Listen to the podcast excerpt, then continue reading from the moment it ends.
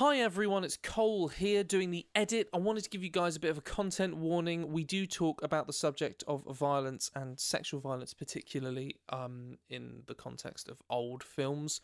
Um, so wanted to give you guys a bit of fair warning. It happens mostly between three minutes and eleven minutes forty, but we do refer back to it later. So if you want to skip, that's totally okay.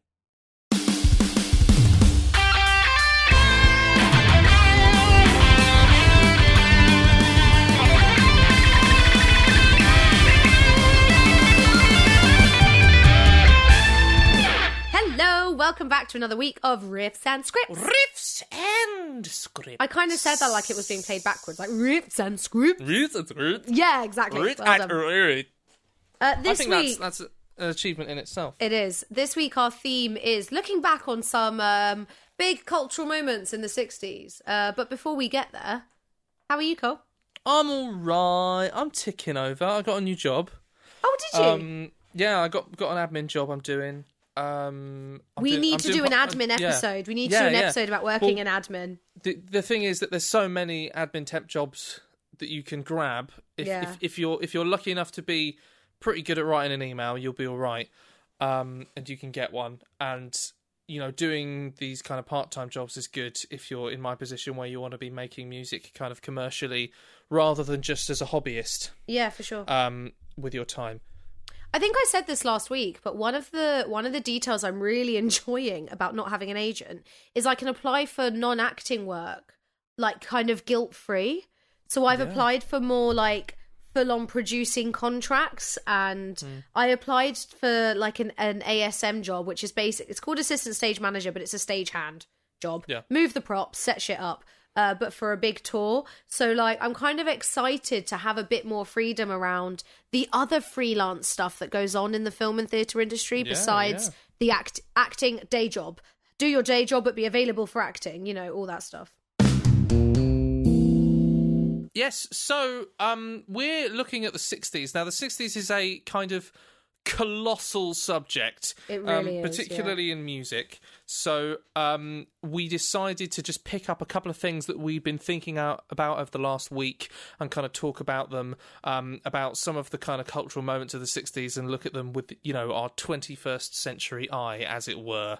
I think you kind of prompted that a bit. No, um, you summed way, that up perfectly. Yeah, I think because you were going to do, you were planning ranked. And I was like, uh, look, everyone knows Yeah. about Hitchcock. Yeah. Everyone knows that I love Mary Poppins. So I've gone in a slightly different direction. And I think we've each got three things we're going to bring up and Yeah. we're going to get into a little bit.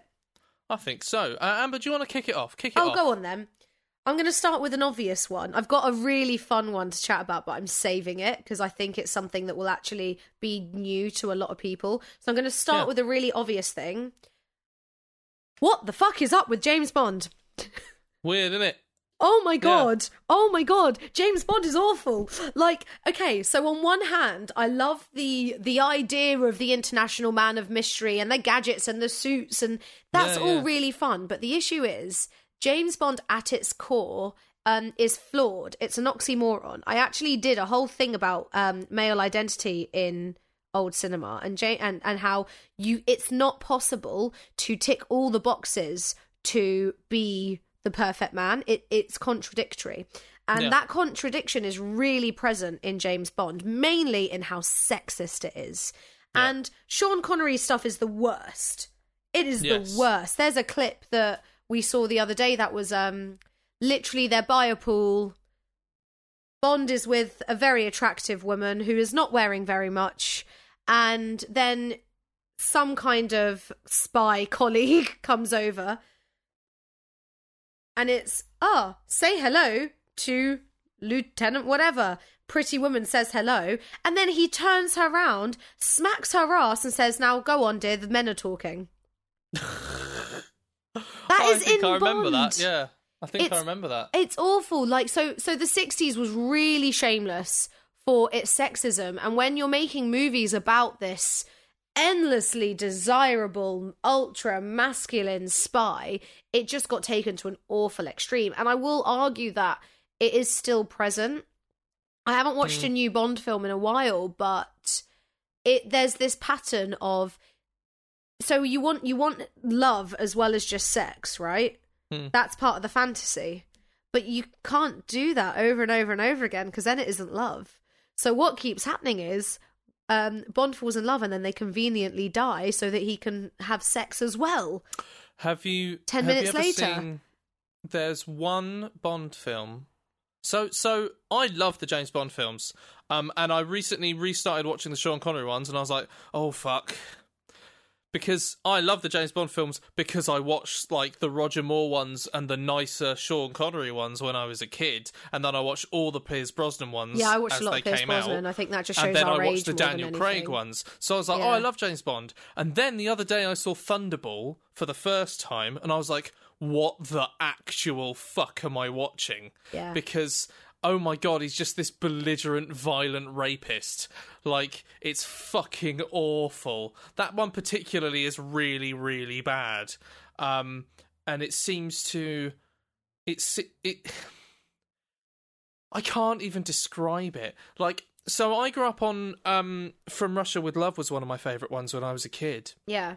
and um, you know, you don't pick up on some of the weird, violent, sexist stuff um, when you're younger. That one, admittedly, has less in it than something like Thunderball or Goldfinger. Yeah, I, I was mainly talking Um, about Goldfinger, but yeah. Goldfinger Goldfinger's is bad. abhorrent. Um, there's there's a few films from that era. So, so uh, you know, I I mean, I I look at a lot of films and go, oh shit. For instance, you know me, I love my spaghetti westerns. Yeah, you do. And, I was good. I was um, wondering how quickly westerns would come up. And Talking yeah, about the but, you know, 60s. it's, it's this similar era and uh, Clint Eastwood. But there's one where he just goes in and he rapes someone, and that's the first thing he does in the film. And I, and and uh, That's I hadn't seen that one. I think that one's High Plains Drifter or one of the other ones, but it's a Clint Eastwood one.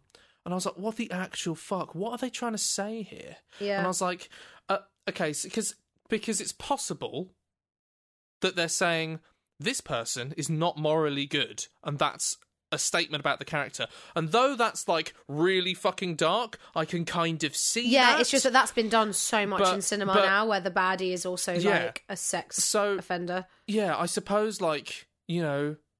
And a lot of a lot of those cowboy films, the Clint Eastwood ones, because when I think of those, I think of Fistful of Dollars, A Few Dollars More, and Good, the Bad, and the Ugly, right? Slow and I down, also babe, think slow of down. sorry, I think of also The Magnificent Seven, and I think of um, Butch Cassidy and the Sundance Kid, um, and a lot of those are quite a lot more gentle. Well, not not the Sergio Leone, um, the Clint Eastwood ones, but things like Butch Cassidy um, is about friendship and family and and stuff like that, and um, even those ones, you know, um, like uh, Fistful of Dollars, you know, the point is that he's just some guy and he turns up and he ends up just having to do the right thing. Yes, for his own good, but he's choosing to make positive decisions. The Magnificent Seven is another example of all these guys who've had these really horrible pasts and they decide to come together for a greater purpose than themselves. And that itself is based on um, Japanese um, samurai kind of law stories and things. Um, And we've mentioned But- this before, but also we Yeah. can't talk about how sexist these films are, and this applies to westerns as well as Bond, without talking about how racist they are.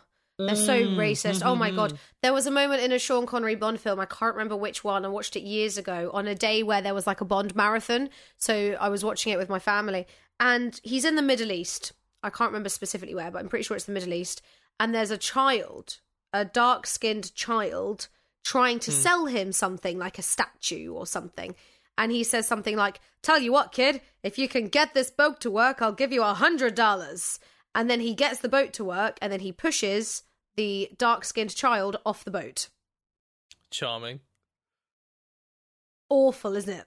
yeah it's it's it's it's all this stuff lives in a strange place in my head um i i look at it and think you know this is the jokes of the time and the, and the stuff of the time but also you're just like what the actual fuck am i watching I like I, I'll, I'll give you a really good what i think is a really good example um there's there's there's two of them right there's um, Team America, and there's the Ben Stiller directed film Tropic Thunder, right? Ugh, I, I, yeah. So, so um, you probably will hate those those films, but they were kind of taking. I the piss out love of Team America. I hate Tropic Thunder. No, that's fair enough. Um, I can I explain. Uh, Tropic Thunder is actually actually does it does it particularly well. But in Team America, they decide they're going to make the character look like um, a guy from the Middle East, right?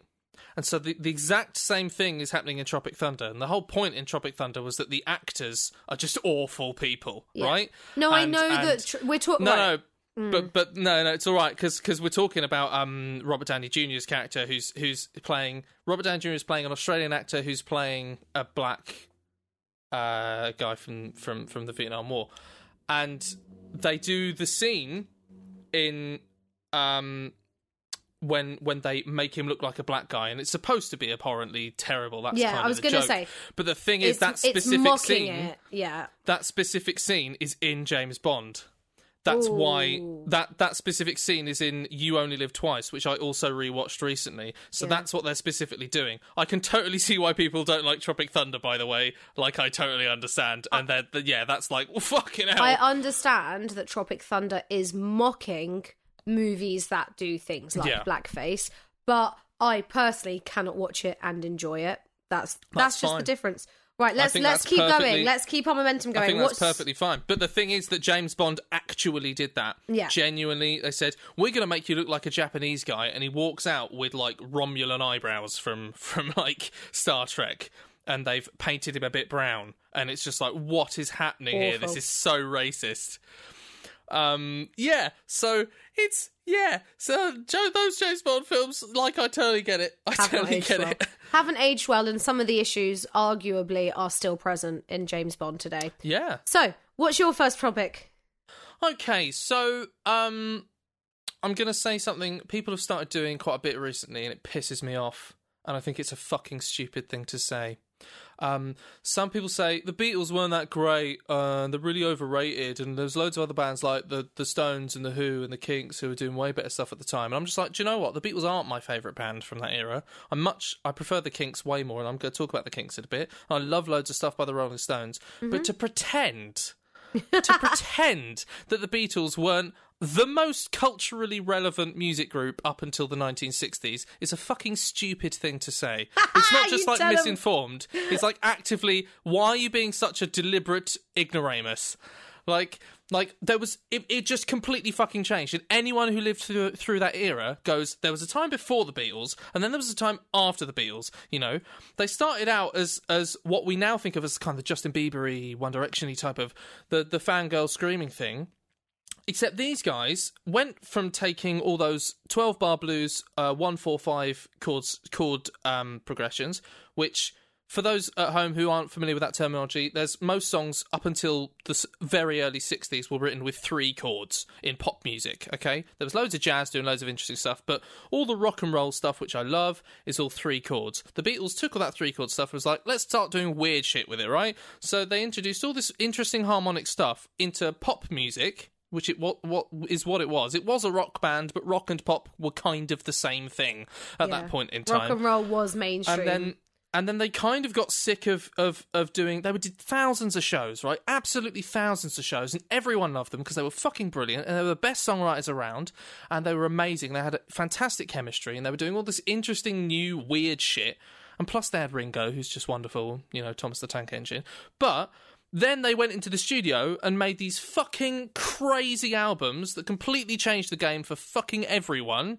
you know, White Album, Sergeant Pepper's, I you know, all these those albums. Um, I really do. and and completely changed music forever. And it was never the same. They invented psychedelia and um, they pretty much invented psychedelia pretty much invented prog and pretty much in- invented. You could argue that they'd invented heavy metal. I I wouldn't, but you could because they were doing really heavy stuff like "She's So Heavy" and stuff like that. These fucking massive songs, as well as all these beautifully, wonderfully well constructed melodic things like Eleanor Rigby and "She Is Leaving" and all this fucking brilliant stuff. Yeah. So if you say that the Beatles are they're not that great, oh they're really overrated, you're a fucking moron. The end. I enjoyed every moment of that. Here's a fun question. So, Sorry, like, I'm no, really- no, no. I'm really You're totally right. And the the thing you need, the thing you've touched on is the Beatles made lots of different versions of music. So my favorite version of the Beatles. So again, it. I don't think we can even deny how much they influenced other Yeah. quite folky bands. You know, like Yeah. um, Oasis. Famously, Everything, everything. Oasis famously adore the Beatles. But like, Absolutely. I so I like the the side of the Beatles that you could argue branched off into like the Ed Sheerans of the world. Yes, I like yes. things like Yesterday. Here Comes the Sun if, and it- Yesterday. If it hadn't been for the song Yesterday, then people like Ed Sheeran Wouldn't and, and- exist. and, like wouldn't Yeah. really exist in the same way. Yeah. You know, it just it just wouldn't happen. You know, David Bowie, for all his wonderful influential Absolute stuff, hero. his stuff wouldn't really be the same. You know. So that's what I'm Um, gonna. That's what, that was my question oh, though. So my no, favorite, right. my favorite branch of the Beatles is actually the quite soothing. Let it be. Oh my god, let it be is Yes, is yes. so simple and so powerful at the same time that I think it's just so Yep. stunning. Um, so what's Absolutely. so you've got the idea of the the branch of the Beatles that I love, right? What's Yeah, yeah, what's yeah. the like subcategory of Beatles music I'll, that I'll you be love? honest, I actually can't put my finger on it because Really? I love things like Revolution, where it's "Din-din-din-din-din, say you want a revolution. Yeah. You know, I love all that shit so fucking much, right? Yeah. But I also love Bang Bang Maxwell Silver Hammer came down on his head. You know, a song, a happy, lovely, jolly song You about like the a Jolly fucking Beatles. murderer. Yeah, yeah. Yeah, but it's about a guy who kills a guy with a hammer. You know, it's fucking great. they did all this stupid, weird stuff. And um, I Penny saw Lane? news today. Oh boy, Penny Lane is in my ears and in my eyes. See all this. Listen to that, right? I've sung about four different tunes in quick succession. Yeah, I'm not sure if you should have, knew- but you know. Yeah, I shouldn't. They're all out of tune, but it doesn't matter. They knew ev- You knew every single one melodically. They were so fucking interesting and contained within themselves, and you, you understood exactly what was happening for Yeah. all of those random things. And you know, Taxman and all these. There was loads of big riffs there as Yeah, well. there were you know? big riffs. and they didn't. They didn't have to do that. They just wrote great songs. It's like let's do this completely different, off the wall, mad thing today. And still, like listening to um, sounds sounds mad, but like I love the stuff where Ringo Starr sings it. Like I get by with a little help from my friends. I love right? that song. What a beautiful, wonderful song! And actually, I was I, my dad was playing that literally like two days ago in in um at his desk, and I walked past. And I said, "I fucking love that, Dad. That's fucking brilliant." And he was like, "He was like, yeah, yeah, I totally agree." And and I said, "You know, you kind of want Ringo to sing that. You don't want Yeah. a great singer to to sing that." No. Because you actually want someone who's very imperfect as a vocalist to sing that, and it's a bit like um, man, okay, so so people always shit on Ringo, and and they they have a point, but they're kind of fucking wrong as well. Yeah. So so Ringo was very unique as a drummer, and also he was way better than the guy they had before. That's why they fired him. Okay, but he did all this weird, interesting stuff where he could play such incredibly simple.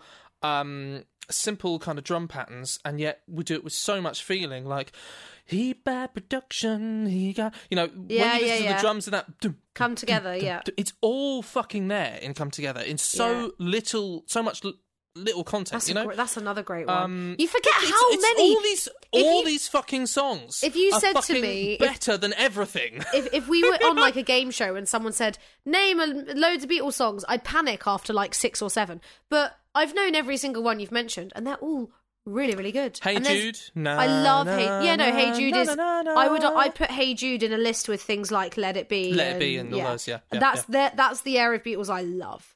Um, but like um lucy in the sky I was wondering when that would come up because that's the most psychedelic song ever. But you can't know- get more here's the weird psychedelic than that here's, song. Here's a fact about it. Everyone thinks it's about LSD. Everyone thinks it's about drugs, and they were doing a shit ton of drugs, but it wasn't about drugs. Was what it a dream happened was one of them. I think it was Lennon. It might have been. Uh, I remember, McCartney, I remember had, now. Had brought his kid to school, and his kid's best friend was Lucy, and they'd done an art project at school, and they'd come home and and uh, they'd do this lovely little picture of his friend with all these stars, and and it says. What's this? What's this? And he goes, It's Lucy in the sky with diamonds. How fucking wonderful Beautiful, and right? lovely is that? How, what, what a wonderful, pure little moment that we can all fucking enjoy. And yeah, if On you, a you similar think the Beatles aren't topic- great, you're wrong. Sorry. On a similar topic, I saw an interview about um, the song "I Want to Hold Your Hand" and how it was intended to be something lovely and pure and sweet because because they really were sex um, icons in their day, Yeah. um, and they wanted something that wasn't about that, and they were like, Hmm. "What's a sign of of love and affection that isn't?" Quite as sexual as I want to kiss Yeah, you, yeah. and yeah, they landed on "I want to hold your hand," which is a beautiful choice. What a beautiful choice! I want to hold your Yeah. hand. And we all, and we Sorry, all relate remembered to that. We all relate to that feeling of, oh my god, the person I fancy is holding my hand. Anyway, of of romantic affection rather than necessarily expressing it through sexual desire and yes. stuff. I think we've made our point. Anyway, I, I, I, I, I feel like it just can't be fucking understated how good the Beatles are, and, and, and people go, mm, they're not very good, and you're just wrong. Sorry. Bye. the end. Full stop. Next, next question. Next subject. Uh, Amber, what's going on? What's going on? Okay, so my next subject is Breakfast at Tiffany's. What do you know about Breakfast at Tiffany's, Cole? I never saw Breakfast at Tiffany's. Right. I the most I know about Breakfast at Tif- Tiffany's is there's that particular shot of uh, what's her face. Audrey And, Hepburn. Um, yeah, that's the one, and the song from American Pie. right. So I said. Let's talk about Breakfast at Tiffany's as a movie. Let's do it. I'm I- sorry that I haven't seen it. Do apologise. It's meant to be iconic, right? Because it's got all this fashion fashion inspires fashion influence. So it, it, it the the clothing is stunning in it and it's so iconically 60s. There's so many issues with this movie. The main character is an extremely shallow, money grabbing, plays dumb for male attention woman. And I cannot stand watching it. She get hmm. that it's like meant to be a love story, and she decides to call him Freddie darling or Freddie dear, even though that's not his name, and she chooses to call him that because that's her brother's name and she misses her brother and I think he might be off at war or something. Like I'm like, but why would you do that? Why would you why would can you imagine my brother's name is Luke? Can you imagine I'm falling in love and I was like, yeah, but I'm gonna call you Luke. What? I could never. That's so grim. no, but j- like right oh my god. now there I've Try- got many issues with to, this film. Try and send that to music music tech boyfriend Like, tonight. no, no. He has two sisters. No, What? never. What? So, um, that's an issue. I don't, I don't love the plot. I don't think that character development existed yet. Quite frankly, it did. Uh, It did. May I defer you to Hitchcock? But there was none in Breakfast at Tiffany's. I'm sorry. Even the bits where they tried to get dramatic and emotional. I think the reason I feel this strongly about it is because I was told how brilliant it is, and when you're told how iconic and like you know life changing a movie is, and then you watch it and you you just don't agree with a sentence in it. You know. Now we're gonna get on to another bit of cheeky '60s racism, you guys. Ba-da-ba-ba-da-ba. Please put in a '60s racism jingle on this episode. Racist. so she so the plot is that she's like skin but she likes to act like she's really rich so um that's the issues and she doesn't pay her rent but she wears diamond necklaces problematic and also that's not how women actually oh anyway but the, she's got a there's a character that's her landlord so you've got mickey rooney who is um an american actor and comedian from new york he could not be more white if he tried. If you look up black and white pictures of him when he was younger, he could have been a Kennedy. Like, that's how American and white this guy is. Playing a horrible stereotype of her Japanese landlord. Oh, I think I've seen. They put this. fake teeth in. They like tape or hold, do use a bandana or something to affect the eyes, and it is frankly disgusting. so there's that. And now my final issue with Breakfast at Oh, Tiffany's. Oh, god. Oh, have you just looked it up? It's awful, I isn't it? I just googled it. I've seen this image before, and I, I felt like I had, but? It's oh my really god, messed up. Mr. right? Nyoshi. Unio Yunioshi, something like that. Yeah, Oh my god, I know. Is I that know. a serious film? I like. I've never seen Breakfast at Tiffany's. it's meant to be one of the like original rom-coms so it's it's got moments that are sad and moments that are romantic do you know what i mean it's meant to be romantic but i think he's meant to be a bit of a comic relief character you know like how Right. nowadays in a rom-com you'd have a gay best friend who walks in with the coffees like honey did he call you know like you know like when a, a quite Yeah. a sweet film has a slightly so used to be- stereotypical character Yeah, so it used to be a, a white guy playing a Japanese guy, and now it's a gay guy. Kind of. I mean, Hmm. I spitballed that on the spot, but I do think there's truth to what I've said. Yeah, no, I, I've always thought that that that, that they have oh, let's gay have the best gay friend, best friend who yeah. talks all like so much like this. The and thing like, is- oh darling, tell us more. Bridget Jones has a bit of that. It does. oh But, yeah, come like, the you fuck know- on, Bridget. We love her. Oh, what's what's the name of what's her face in that? Sally says um Who are you talking about? the actress Which one? Um, Who's in Bridget Jones? Yeah, Zellweger, what's her Renée name? Zellweger. No, no, no, no, no, no, no, no, no, no, no. She's been on Taskmaster recently. I don't know, babe.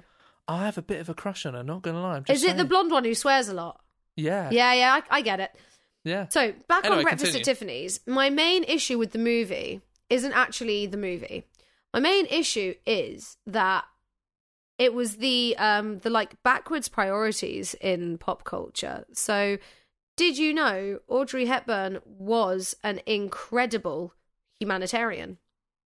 I okay. So I'd heard that Audrey Hepburn, Hepburn. Everyone remembers her for being really pretty, but she was like this really interesting, smart, like whole person That's that everyone exactly didn't didn't know anything about. So she's famous for sitting round with a cigarette in a cigarette holder, wearing a black dress with her hair up in a bun. But she did so much work with UNICEF. She's she went and she went to Ethiopia and like transported a shit ton of food to starving families. She helped um immunization across Turkey. Like she she was an incredible woman. And it just makes me kind of sad that the world around her goes, "Oh yeah, you're you're the the pretty one from that movie." Hmm. And it's like no, she is so much more than that. Like let's I also can't completely ignore that she also did My Fair Lady, which is an iconic musical.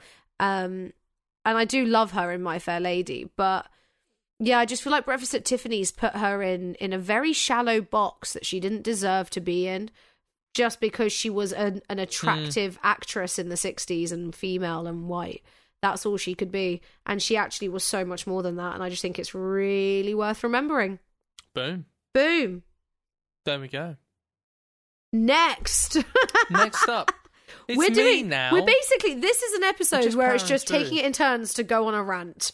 yeah, That seems to be what we're doing today. James Bond is proper rapey, and Yep. and Audrey Hepburn is more than the sum of her face, yep. and. I'm really proud of that turn of phrase. I'm so proud of you too. Like, Oh. like, like. Okay, James Bond. James Bond is prob- problematic as fuck. Aud- Audrey Hepburn is more than some of her, some of her face. Um, the And Beatles are the great. Beatles are great, The and Beatles are shut great, up. And, and if you disagree, you're wrong. Um, there's such things as opinions and facts. And another thing is the Kinks are one of the most underrated bands in all of British pop and rock music. So, so the Kinks didn't quite break America as in the way that the Rolling Stones and the Beatles did. Um, Yeah. The reason being is that they, they went over, didn't pay their um, musician um, union fees, and then they had to go back fucking home. And uh, I think it was Lola Awkward. was their big single um, that um, kind of changed that somewhat in America, but they, they they didn't quite take over America like the Beatles and the Stones did. And the thing is that that in my opinion, as songwriters, the Kinks are right fucking up there. Like one of my very very favorite favorite bands of all time. One of my top ten favorite bands of all time is the Kinks. Um, I'll give a few examples of this. Uh, um, mainly, so um, Ray Davies and Dave Davies were the two brothers who were kind of the core of the Kinks, and it was really down to Ray Davies songwriting. One of so so so Ray Davies was this incredible songwriter, and he had this wonderful ability to really tap into aspects of kind of um, English specifically, but British kind of cultural life that so many other bands have never quite been able to do. So things like uh, "We Are the Village Green Preservation Society" and all these wonderful, those little whimsical songs, and uh, "Dead End Street" is another one. Um, and there's so much emotional content in all this stuff. And he wrote one of the most beautiful songs, in my opinion, which is um, Waterloo Sunset. As Yeah. long as I gaze on Waterloo Sunset. Oh, it's so, so beautiful. And it just makes you think you're exactly there looking at the Waterloo Sunset. Um, Terry and Julie um, at Waterloo Station every Friday night. Oh, so wonderful. And I and I, I, I, I love those characters and I have no idea who they are. You know what I mean? Yeah. So the Kinks do that. And there's lots of bands that do that. But for me personally, um, they just uh, were able to just grab a few things out of the air and they did it fucking great. So here's another thing. They contributed hugely to the development of distorted guitar. Did you know that, Amber? I did not know that, Cole. Okay. Please tell me more. So, um, Uh, I can't remember the name of the amp, but music nerds uh, listening will uh, know. But basically, I think it was Dave Davies, uh, lead guitarist and brother of Ray Davies, who was um, playing this little valve amp, which is like a little blue box, and I think it might even be called the blue box or the blue lunchbox or something like that, right? And um, he was trying to get a fucking angry, shitty, gnarly sound out of it, and he didn't know what he was doing. So he cranked the shit out of it and was like, okay, this works. Uh, and then he just got pissed off and took a razor blade to the speaker cone. Um, so what Like you do. was, like you do, which uh, most musicians out there, if you're having problems with your amps, please don't take a razor blade to the. It's, it's been it's been like seventy years since that happened, or sixty years or something since that. Yeah, sixty years since that happened. So we've done all that we were going to do with it. Don't do it now, okay? But he he hacked the absolute fuck out of it, which made this kind of really distorted, um, gritty sound. And that's the sound you hear on down out, down out, down out, down out, out.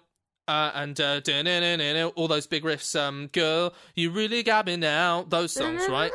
Those, those, those rocky Kink That is a great right? song. Um, and I, I really like the solos, even though they're not like very perfect solos and they're not very well constructed. They're just like, here's an angry um bloke with an amp that is pissing him off. Let's lock him in a room and then just get him to play a solo. And that's what that solo sounds like to me. So I love it. Um, Da- uh, Dave Davies never practiced solos. He only ever practiced like riffs and, and actual kind of musical things. It wasn't really in- interesting interesting to him to to play through loads of endless whittling, right? But um, loads of people after that tried to replicate it. And that's one of the reasons that kind of distorted guitar kicked off. Now, a big part of that is to do with Marshall, and uh, oh my god, Marshall, the best. I've got a Marshall literally looking at me. But um, yeah, they had this huge contribution to the development of angry, distorted um, guitar sounds, which can't really be underestimated because so many bands after Yeah, that. that's just, just that a became everyone's bread and butter. it? Yeah. So, you know, they came up with some fucking great rock riffs and some really beautiful songs, just as beautiful as as a lot of the Beatles songs. Um, look up Days, thank you for the days, those endless know days, those sacred days you gave me. They did loads of these beautiful, wonderful songs. Also, by the and all these horrible ones. They're you know. from like Muswell Hill. That's like my area of London. That's my Yeah. like I I spent every weekend up until I went to uni in Muswell Hill, and that is not an exaggeration. Hmm. I even teach there sometimes now. Like they are from like my my most um personally loved area, you know? Apart from Hmm. maybe Camden. Anyway, I Sorry, love the go on. I just, I just think, I think Lola was the first guitar, first song I ever learned to play on guitar. Oh.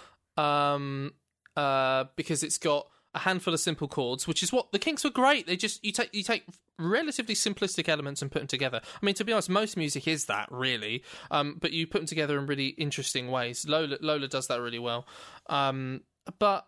I just I love the Kinks so much. Check out the Kinks; they're really underrated. Like you can buy album after album after album of the Kinks, and you'll just have a wonderful time listening to it. So do that, people at home. There we. Beautiful. So we've got one Beautiful. more thing each that we were gonna gonna chat about. What was Yeah. your last little surprisey? Oh, Are, you, all right? ready? Are you I'm not ready? ready. No, I Have need you- a wee now. Do you want to wee first? No, no, no. I'm nervous and it makes Oh, me need a wee. we need to wee mid episode so often. Yeah, I took we that do. seriously. It's my bad. I've had a tea. Anyway, um, have you heard of a movie called Guess Who's Coming to Dinner? I mean, I'm, I'm gonna say no, but I you feel don't like I've heard because if you'd seen it, you would know what I was talking about. Okay. So I genuinely.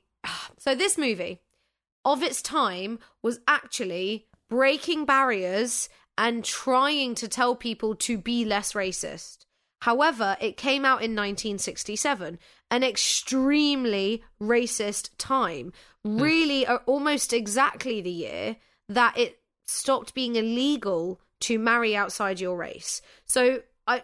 I, I know that we've been like poking fun at the racism in not poking we've been like shaming is a better word the racism yeah. in films but guess who's coming to dinner actually was a movie in the 60s trying to get other people in the 60s to be less racist the hmm. issue is it is now 2021 and if you watch it you will be uncomfortable the entire time There's a lot of that now. Yes. There's a lot of that. There's a lot of things that were actually good and important, yeah but But in in retrospect, yeah. Tell me about it. Exactly. So the basic plot is a very well-to-do upper middle American upper middle class, sorry, American family have their daughter who is a beautiful white girl, could have been played by Audrey kind of thing, who brings home the man she's going to marry and he's black. Yeah. So that's the plot. So again, this movie is trying it actually makes a lot of points on it doesn't matter. It's okay. Like it really is trying to eradicate this concept that you shouldn't marry outside your race. So I, I on one hand I really do respect it for being so provocative in all the right ways of its time. Mm. But the issue the other side of that issue is it's still a reflection of its time.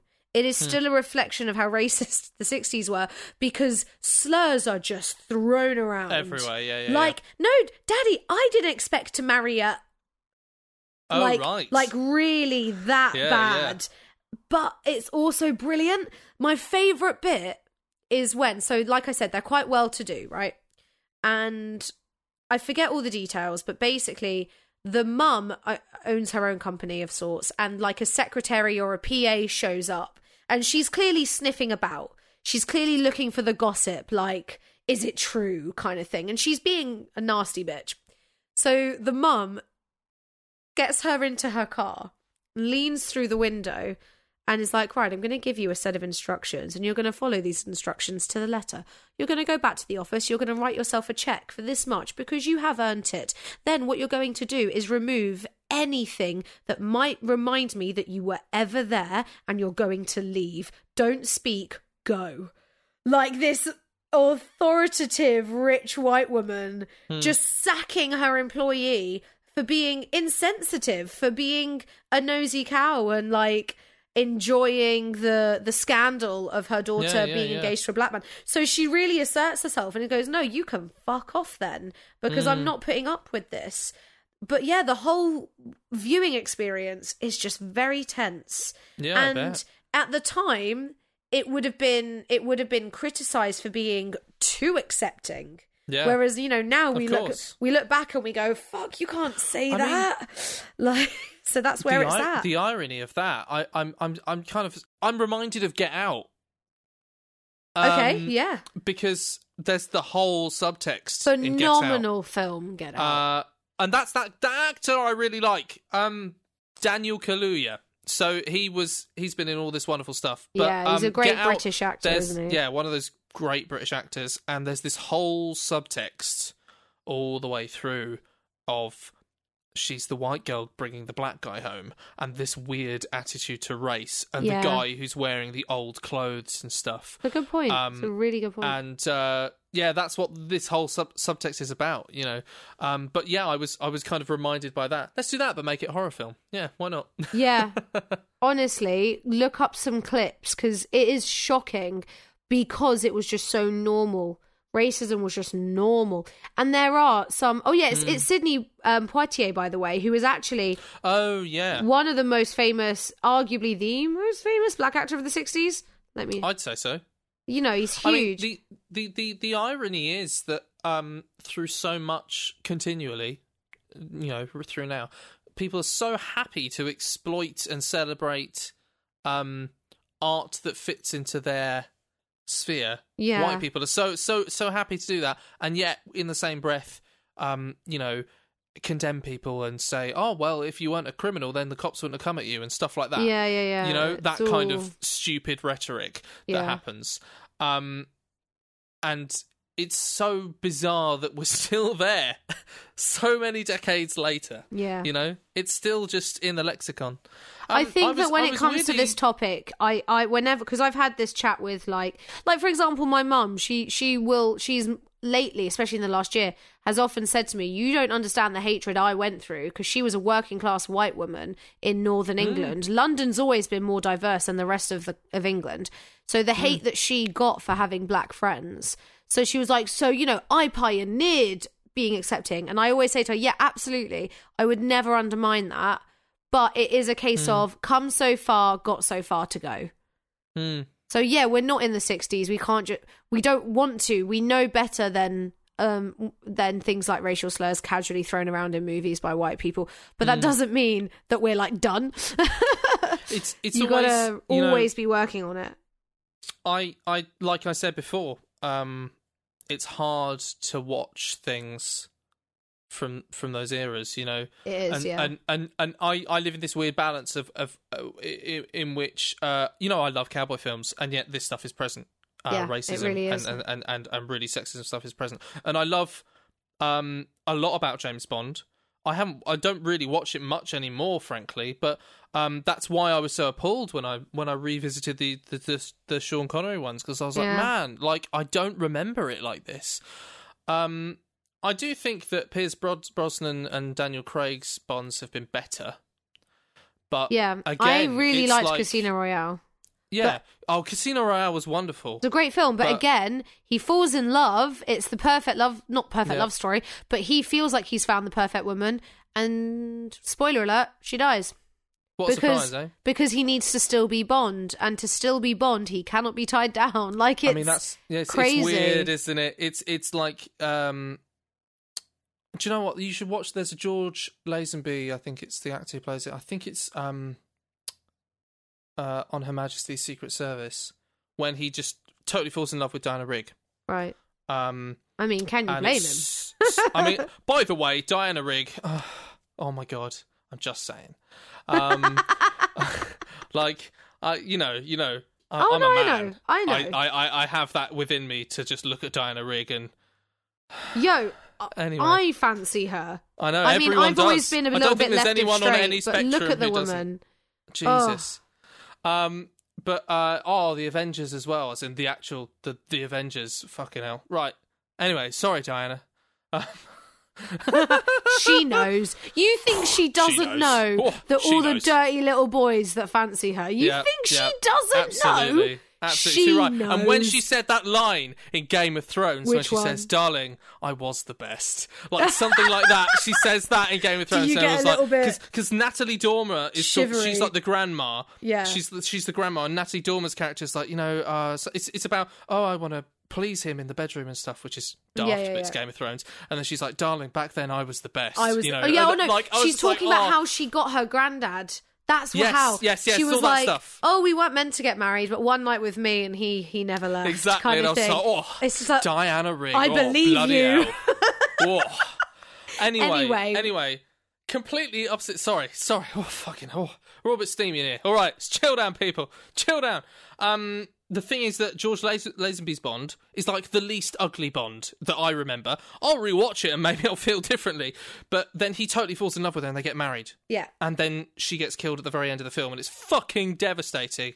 And um, then he goes, "It's all right. We we have all the time in the world. We have all the time in the world." And then we have all the time in the world, time enough for life. I think it's Louis Armstrong singing that. I'm not sure, but um, it's so fucking sad. But it's the thing at nature of Bond is that they can't have actually form a romantic connection with another human being because you know. No, you can't. Then either she's got to die or turn out to be a bitch and then die. Yeah, that's the only yeah. thing that happens. Which doesn't do much for how we represent women in the media and handle the No, exactly. expectations of men. And then we create incels. It's a whole thing. Yeah, exactly. it's it's it's it's so bizarre because there's the things about Bond that I love are da da da da. Yeah. I'm gonna go in and I'll punch the bad guy in the face. Yeah, and I've then got. I'll go, I'm going hey, to I'm a kill you and not get then any I'm of your blood on my suit, And look, kind of I'll thing. press yeah. I'll press this button on my car and it'll turn into a hovercraft and all this stupid Yeah, shit. that's you know? where And the yeah, fun of being, Bond is. Being a bit sexy and stuff. But then there's like, okay, then there's then there's that. Yeah. You know, okay, then we're okay, oh, okay oh, r- r- rein your neck in, wind your neck in, all right.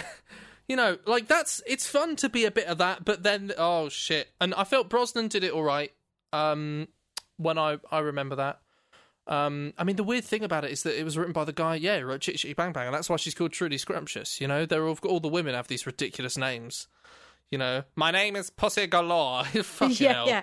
Well, I mean, this is the thing. Uh, the Austin Powers movies are mocking all of that dumb Yes. side And they do it so well. of. It's like, I, my name is Ivana. Ivana lot. yes. Because that's how ridiculous James Bond is sometimes. Okay, and it's so- so, genius. Someone said the point to me is that Austin Powers does James Bond better than James Bond does. And I kind of think that's right. Because Yeah. he's he's very oh, I'm very sexy and stuff. But also But there's he's all this stuff not. about how, oh, the girl gets drunk and they says, No, it's not fucking right, so I'm not Yeah, gonna do it. yeah. So there's all this stuff about he only I ever does that. stuff with girls with consent where it's obvious like And that like, film came out right there. decades ago. Like, and you know, you know when you don't have consent. I'm not buying the shit that people are like. Oh, but I thought she wanted to. No, you fucking yeah it's didn't. bullshit it's bullshit it's Um, bullshit it's but then also, it makes fun of James Bond because at the start of the second Austin Powers, the woman he marries at the end of the first one dies, Yeah, yeah, and he goes, "The one love of my life," and he goes, "Hang on, I'm single again," and it's like that is what that's what James Bond does. Anyway, we've gone back to James Bond. You've got But one I more thing to yeah. talk about. I just wanted to say, um, okay, so the other huge musical thing that came from the 60s, I just, I just want to say one more weird thing about the nature of the 60s is that we think that the 60s was the decade of change culturally and um, kind of socially and in terms of Yeah. Uh, art and, and everything. Yeah. It wasn't really the 60s. The 60s were the offshoots of the 50s. I totally agree people with have you. Got to, Yeah. People have really got to understand that. So what what happened post war in America? You had vinyl, um, a Bakelite, but you had you had records, music music records coming out, and um, you had teenagers in America with dispensable income, right? Yeah. And the shift from music went from perhaps positively, perhaps negatively, from um, anyone from any age to specifically teenagers. All right? Right. and it's really been the same ever since. Really, Yeah. the the main charts has always been garnered at teenagers, particularly women, young women. Um, but you know that's that's what it was for all those those bands in the fifties, and that kind of happened, and all the major beginning parts of the civil rights movement the 50s you know that's that's you know martin luther king and all this yeah, stuff oh yeah, for sure. um um so yeah the 60s don't get me wrong but the the 60s were basically kind of what happened next where everything shot outwards and more of it you know Yeah. but the 50s kind of was the catalyst the kind of technological No, and sociological right. things happening 100%, so yeah. that's always got to be said like it's so important and rock and roll was like the big a big fucking deal okay so one of the huge things that came out with the 60s and you know exactly what i'm going to say was jimi hendrix jimi hendrix um the every legend. time he comes up at the top of the list of the best guitarists ever, and it doesn't matter that he's not, I don't know, as widdly as Yngwie Malmsteen. He's fucking insanely good. Um, again, someone else whose ability and contribution cannot be underestimated. No, so, sure. um, you know, and uh, uh, uh, 27 was when he died. Heroin. Please don't do fucking heroin. I'm just going to say it one more time. It, it fucks up everything. It fucks up so many people's lives. So please don't do it. Uh, I'm sure that if you're listening to this podcast, you know, um, you probably already know that. But I'm Yeah. just going to But again, reiterate. we really can't overstate how Think- much it will fuck about, up your life. think about how robbed we were of all the wonderful things that people, and there's plenty of them, but people like Hendrix yeah. could, could have done 28, 29, 30, 34, blah, blah, blah, all the way up until, till, you know, a natural conclusion to their life. And, you know, he completely revolutionised how everyone played guitar. You know, people like Clapton in um, London in the 60s, it was spray painted on the walls, Clapton is God, okay? I that love was That was the phrase that everyone said. Everyone's like, Clapton's the best guitarist out there.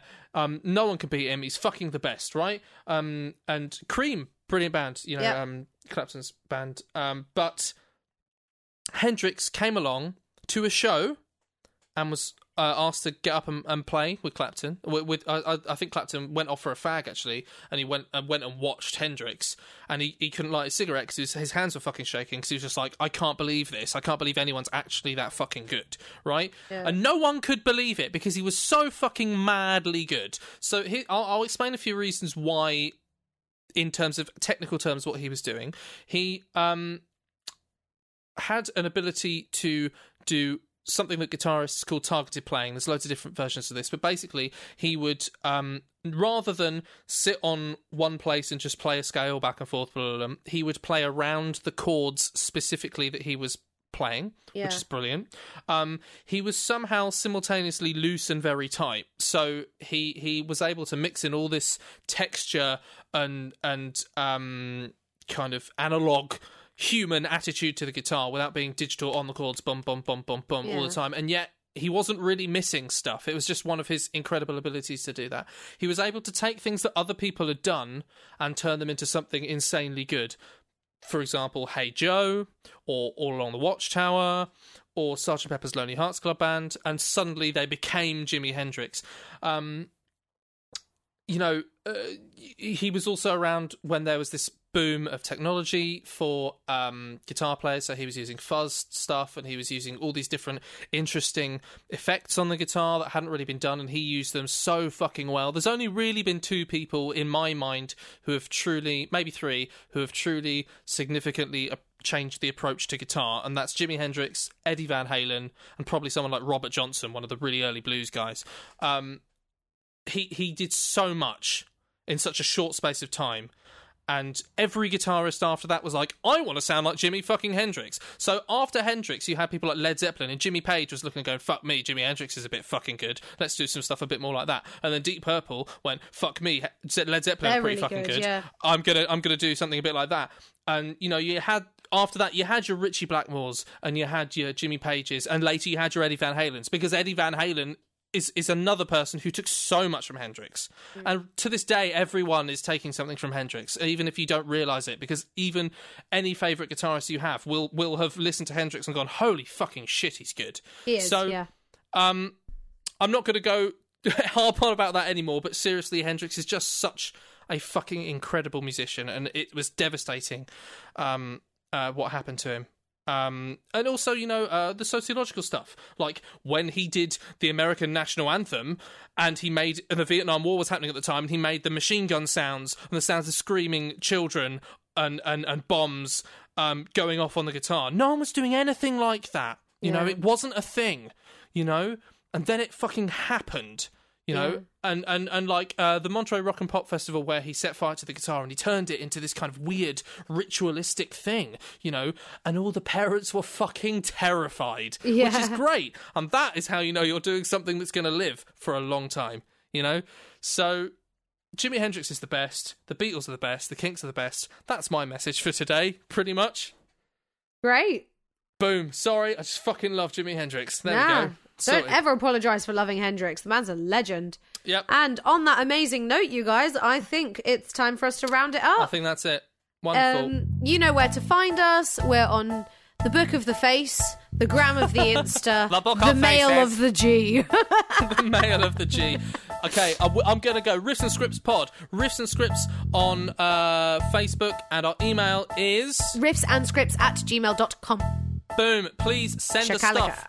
Send us pictures of your faces next to Jimi Hendrix and Beatles and Kinks albums. Going, yeah, this, this is fucking We great. love them too, yeah. Or, you know, watch um, Guess Who's Coming to Dinner and then send me a picture of your uncomfortable face as you're watching it. I Yeah, would love then- that one. and show us a picture of like you walking past a James Bond film in like you know a supermarket and going, nah, maybe not this time.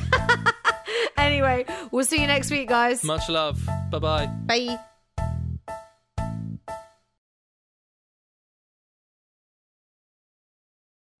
Th- there is a fly in this I room can and it is it, it's getting really upon funny. my tits.